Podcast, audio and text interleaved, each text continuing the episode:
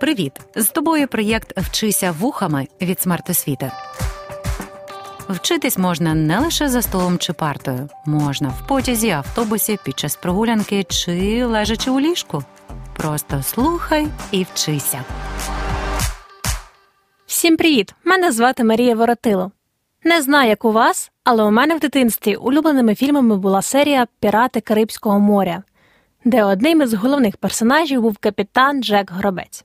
Пам'ятаю, як із перехопленим подихом спостерігала за земпіратом і його ватагою розбійників, як він тікав від тубільців, які нахабні в нього були атаки на пихатих адміралів, як він стрибав по кормі корабля із серцем найстрашнішого пірата всіх морів у руках. Чесно кажучи, я і досі люблю зробити собі кубельце з ковдри, натягнути туди різних смаколиків і знову і знову переглядати ці фільми. Щоправда, раніше я була доволі таки лінивою підліткою, і в мене не вистачило терпіння залізти в Google і поцікавитись, а чи були свого часу пірати на наших територіях. Чомусь для мене було очевидно, що ні. Де в нас пірати візьмуться? У ставку плаватимуть, жаб лякатимуть? Як же ж я помилялась? Сьогодні поговоримо про нашого найвідомішого і найхитрішого пірата людину, яка не мала чарівного корабля, але якого не міг приручити жоден правитель. Сьогодні пліткуємо про капітана, чи то краще сказати гетьмана Петра Канашевича Сагайдачного.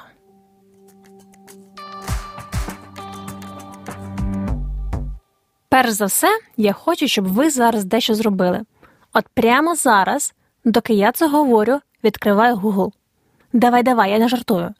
Тепер вбивай наступний пошуковий запит. Диктую Наталя Павлусенко, Герої Козацької України. І відкривай перше ж посилання на сайт. Дивись, це роботи сучасної української художниці, яка працювала з істориками в спробах створити правдиві портрети гетьманів. Будь ласка, оціни її роботи. Зверху відкривай вкладку Гетьмане і знайди мого сьогоднішнього героя Петра Конашевича Сагайдачного. Знаєш, я б хотіла, аби у твоїй уяві він був отакий, живіший. Не ота чорно-біла гравюра, яку тобі, мабуть, показали в підручнику, а саме цей портрет від сучасної художниці. І давай, мабуть, не будемо говорити про його дитинство. У нас не так то й багато інформації, по-перше, а по-друге, вона не точна. Ми навіть не знаємо рік його народження. Тому давай відразу перенесемось на початок 17 століття. В той час статус козак був не дуже зрозумілий для Речі Посполити. Ну, ну хто це такий? Озброєний дядько, який живе своїм життям на території Дикого поля. Православний, не визнає польського короля над собою і відмовляється ставати стандартним персонажем, наприклад, селянином. А ще чомусь цьому дядькові не подобається панщина. Так, були козаки реєстрові, але їх був мізер, буквально кілька тисяч на той час. Всі інші, нереєстрові, не були підконтрольні королю. Річ Посполита тільки приблизно могла сказати, скільки їх є тисяч вісім, може, десять. І були вони радше розбійниками. Якщо ти тільки що скривився, то перестань, давай будемо дивитись правді у вічі. Найлегший спосіб отримати гроші забрати їх у свого ворога або недруга. Козаки активно нападали, вбивали і обкрадали ворогів, забирали собі коштовності, навіть роботоргівлею займались. Вони з великою радістю брали в полон якогось впливового мурзу, за якого Османська імперія гарненько відплатить згодом. Тобто це була велика армія розбійників, яких корона ніяк не могла взяти під контроль. І не треба цього стидатися і переписувати історію, як то деякі люблять робити. Це норма тих часів. Не приплітаємо сюди нашу високу мораль, світ тоді був жорстокішим, а гуманізм тільки почав розвиватися. Не просто так я згадала Османську імперію. Турки активно нападали на наші південні території. Козаки це сприймали дуже негативно і нападали у відповідь. На початку 17 століття козацький полковник Сагайдачний вирішив не чекати, коли османи з'являться знову у них на порозі, а піти першим і перенести ці битви на території самої Османської імперії. На той час ідея звучала абсолютно фантастично, але сучасні історики недарма вважають Сагайдачного військовим генієм. Отже, яка тактика була в нашого гетьмана? Перш за все, більшість боїв будуть у морі. Турецькі кораблі це величезні галери, які були справжньою грозою для інших флотів. Коли ситуація переходила у дуель, то така галера перетворювалась на справжній танк, який ще спробує потопити. Але у козаків були чайки легкі, довгі човни, які могли добряче розганятись, різко змінювати свою траєкторію або ж рухатися зовсім тихо і непомітно. Козаки, готуючись до походу, за короткий час могли зробити десятки або й сотні таких човнів. Уяви таке: ти лягаєш влітку спати, вимикаєш світло, розслабляєшся під ковдрою і вже починаєш дрімати, як тут над вухом чуєш набридливе комарине бзз. І ти з цим комаром можеш воювати півночі, або ж здасися і зранку будеш весь чухатися від укусів. Чайки були оцими умовними комарами, як би це не звучало. Маленькі і настирливі, рухаються безшумно у темряві, а потім нападають на величезний корабель, постійно кружляючи довкола нього. Турецькі габаритні кораблі не мали змогу успішно знищувати такі тріпні цілі. Та й чаяк було дуже багато. Вони постійно рухалися, відвертали увагу одне від одного.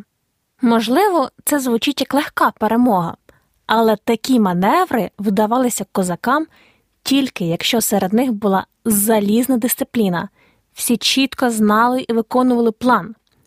За сам план відповідав мозок спецоперацій, наш Сагайдачний, який з хитрою посмішкою спостерігав, як Османська імперія в очах інших країн перетворюється в якогось хронічного невдаху. І нехай ще програні морські бої, хоча це було дуже боляче для самооцінки країни. Зрештою, козаки почали атакувати і міста. Найвідомішим ударом був напад на місто Кафа. Кафа це найвідоміше місто на узбережжі Чорного моря з диким щорічним оборотом рабів. Наразі це місто називається Феодосія, що знаходиться в тимчасово окупованому Росією Криму. В 17 столітті воно належало Османській імперії, а саме місто було перлиною торгівлі. Було. Уяви, що перед піратом трясуть скринею, яка наповнена золотими монетами. Як ви думаєте, він розвернеться і піде, чи все ж спокуситься на скарб? Вперше козаки атакували кафу у 1616 році. Це було красиво. Козаки дочекались безмісячної ночі і максимально тихо підпливли до берега, на якому і стояло місто. Охоронці не могли добре побачити цілу флотилію низьких човнів в повній темряві, тож для них поява козаків була повною несподіванкою. Козаки висадились, і доки турецька армія з просоння не могла зрозуміти, що коїться, наші пірати вже зайшли у місто, пограбували його і чкурнули назад до чайок. Турецькі галери, які вдалося атакувати, спалили. Коли османська армія нарешті остаточно прокинулась, то козаків вже й слід простиг. Окрім Кафи, були ще фортеці Інкерман, Варна, Трапезунд.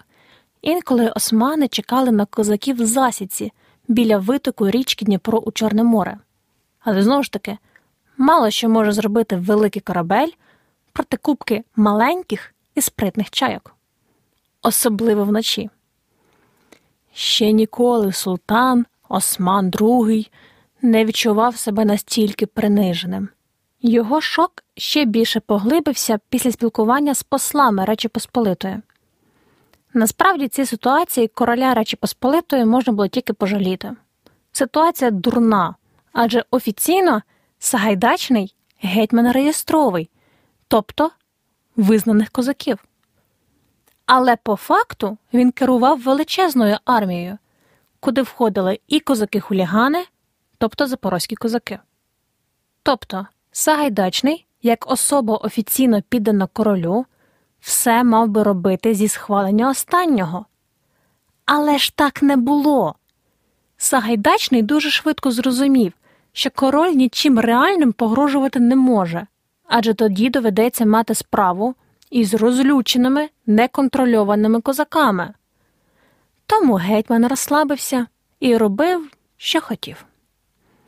Своєю чергою султан не міг зрозуміти, як таке взагалі може бути. Тобто, підданий короля нападає на його володіння, король в курсі, але нічого не може зробити. Як це так? На твоїй території багатотисячна армія, а ти не маєш на неї жодного впливу? Одного разу в польського посла був дуже невдалий день, коли він намагався пояснити цю важку ситуацію султану. Султан же ж репетував у відповідь. Чи ви збожеволіли, хто і коли міг мені протистояти? Мене бояться Персія і венеціанці. У мене просять помилування іспанці. Німці дають все, що кажу. Увесь світ тремтить переді мною. Справді, ситуація не дуже приємна. Але всі ці розбійницькі походи відходять для Сагайдачного на другий план адже поблизу відбуваються події, які він не може ігнорувати. Річ Посполита іде війною на Москву.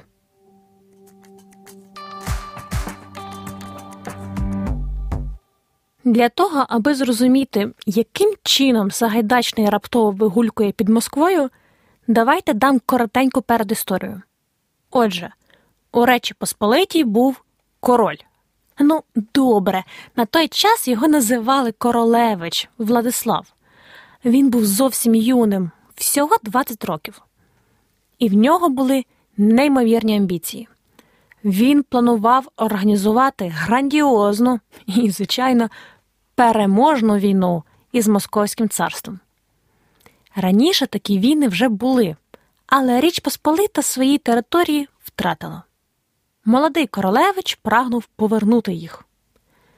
Сейм, заслухавши королевича, переглянувся і відмовив.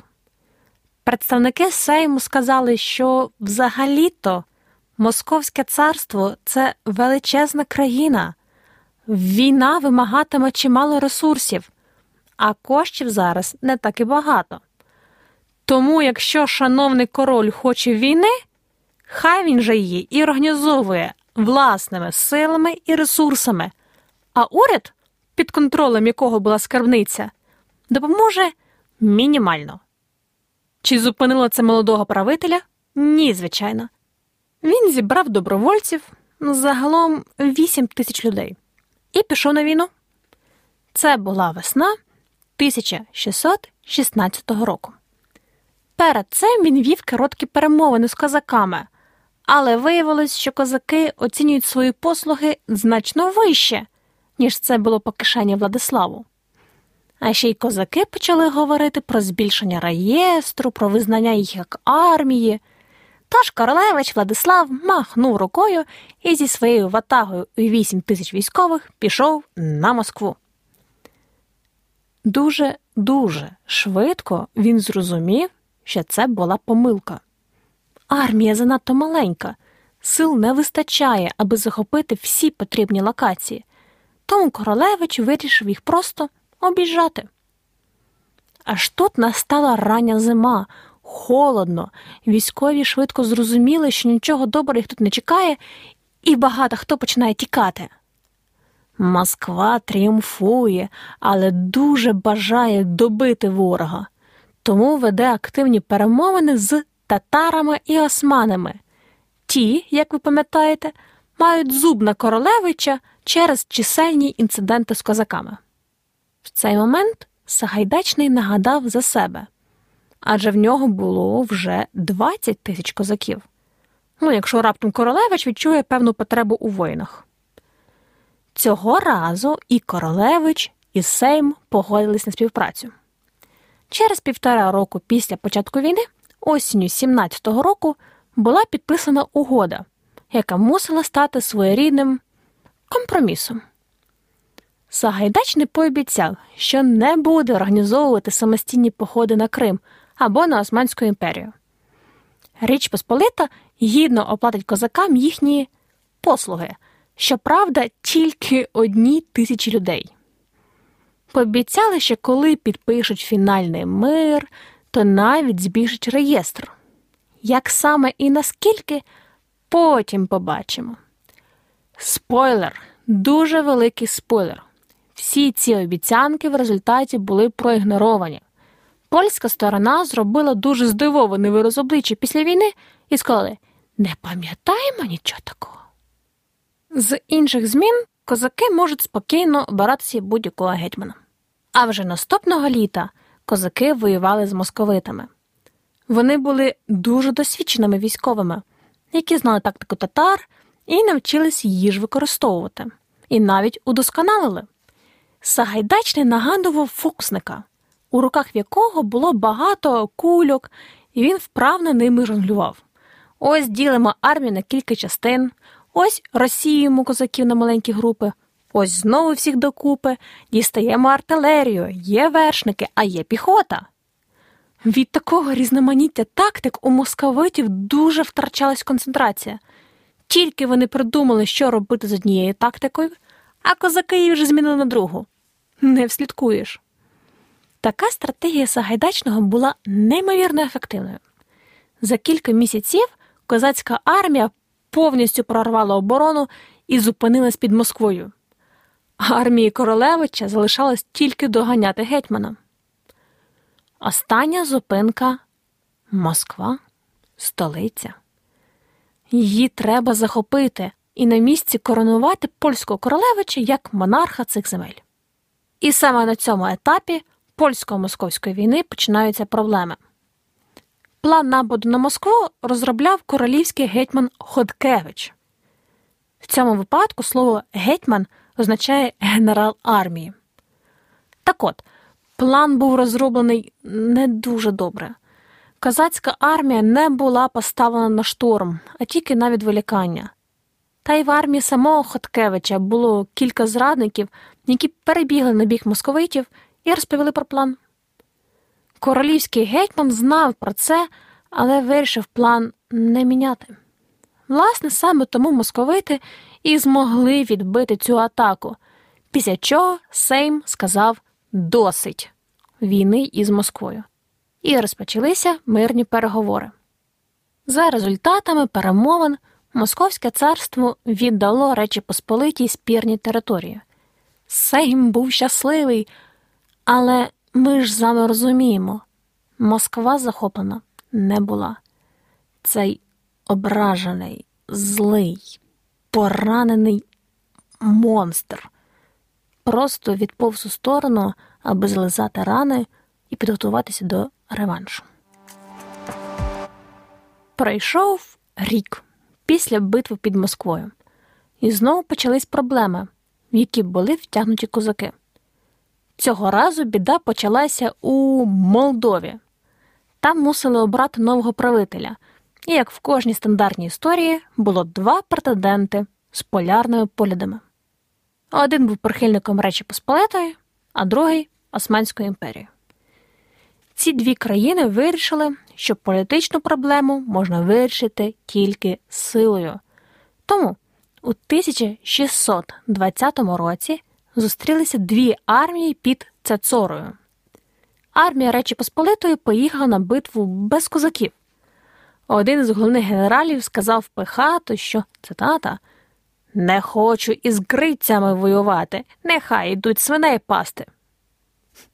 Ну, не хочеш, як хочеш. В результаті польська армія була знищена на дві третіх. Османська імперія хижо вишкірилась і вирішила, що раз вже така справа, то гріх не скористатися можливістю захопити всю річ Посполиту. Поляки страшенно запанікували. Сейм бігав по стелі, а король почав штурмувати січ листами. Вони йшли шаленим потоком, як запрошені до Хогвартсу для Гаррі Поттера. Король писав щось в стилі ну, ну ви ж хотіли йти морськими походами до Османської імперії. Ідіть, благословляю, я вас благаю, робіть те, що вмієте. А козаки такі, ну, ні. А чого ні? Бо ображені? Перед цим Варшава страшенно обурювалася, що, бачите, козаки посміли відновити православну ієрархію, про що згадувала моя колега Ната Чорна в епізоді під назвою Петро Могила і реформи православної церкви. Козаки запам'ятали цей скандал і тепер починають дуже торгуватися. Річ Посполита, яка з останніх сил утримує османів, особливо не мала можливість повимахуватись. Врешті-решт, король пообіцяв виконати головні умови, якщо козаки прямо зараз прибудуть на війну із турками. Війна отримала назву Хотинська. Ну головна битва була теж, що дуже зручно, Хотинською. Поговоримо про те, що там відбувалось детальніше. Під Хотином у турків була вдвічі більша армія. Але поляки і козаки змогли отримати перевагу. Їхня фортеця була оточена болотами, лісами, тому ворожа армія не могла одночасно нападати на повну силу. Султан, побачивши козаків, наче перетворився на звірілого бика. В нього перед очима постали роки принижень у портах його ж міст, спалені галери і розграбовані скарбниці. Виявилось, що козаки не тільки в морі воюють так, наче там і народилися але й на суходолі можуть довести султану до сказу. Тому вже на третій день битви османський султан сказав, що все, треба бити прицільно саме козацький табір. Штурм ішов за штурмом, а козаки окопалися і вдало відбувались. Але щоночі турки відступають на свої позиції, аби трохи перепочити, виставляють чатових.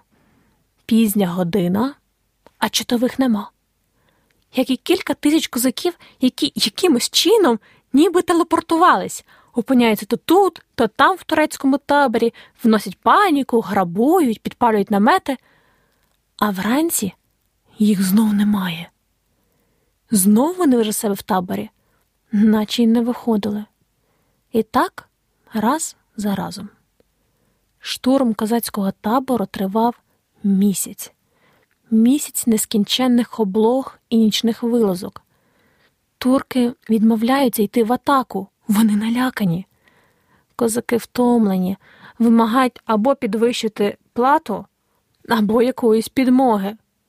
Не вистачає припасів. Зрештою, кінці вересня був підписаний мирний договір. Європа вітала подвиг козаків, їх називали рятівниками від турецької чуми. Сагайдачного вітали як військового генія, і вже ні в кого не було достатньо сміливості, аби сказати, що козаки тато просто якісь дрібні розбійники. Та з іншого боку, чимало козаків загинуло, а сам Сагайдачний отримав дуже серйозне поранення.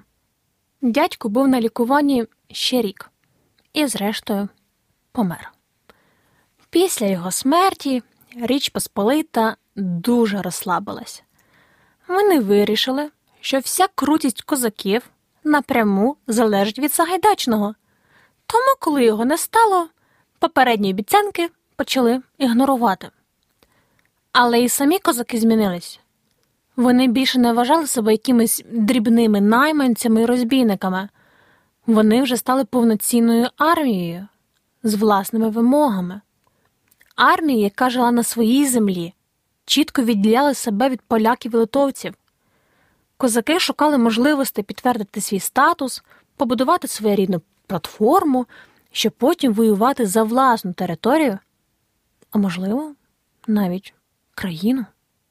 Одна з таких можливостей з'явилась через кілька років після смерті Сагайдачного. У 1624 році кримські татари звернулись до козаків із проханням про мирний договір, союзництво. Кримський хан мав серйозний конфлікт з османським султаном, і він був зовсім не проти мати потужного військового союзника. Так на світ з'явився перший запорозько-кримський договір. Вони обіцяли одне на одного не нападати і, що дуже важливо, допомагати одне одному в разі війни.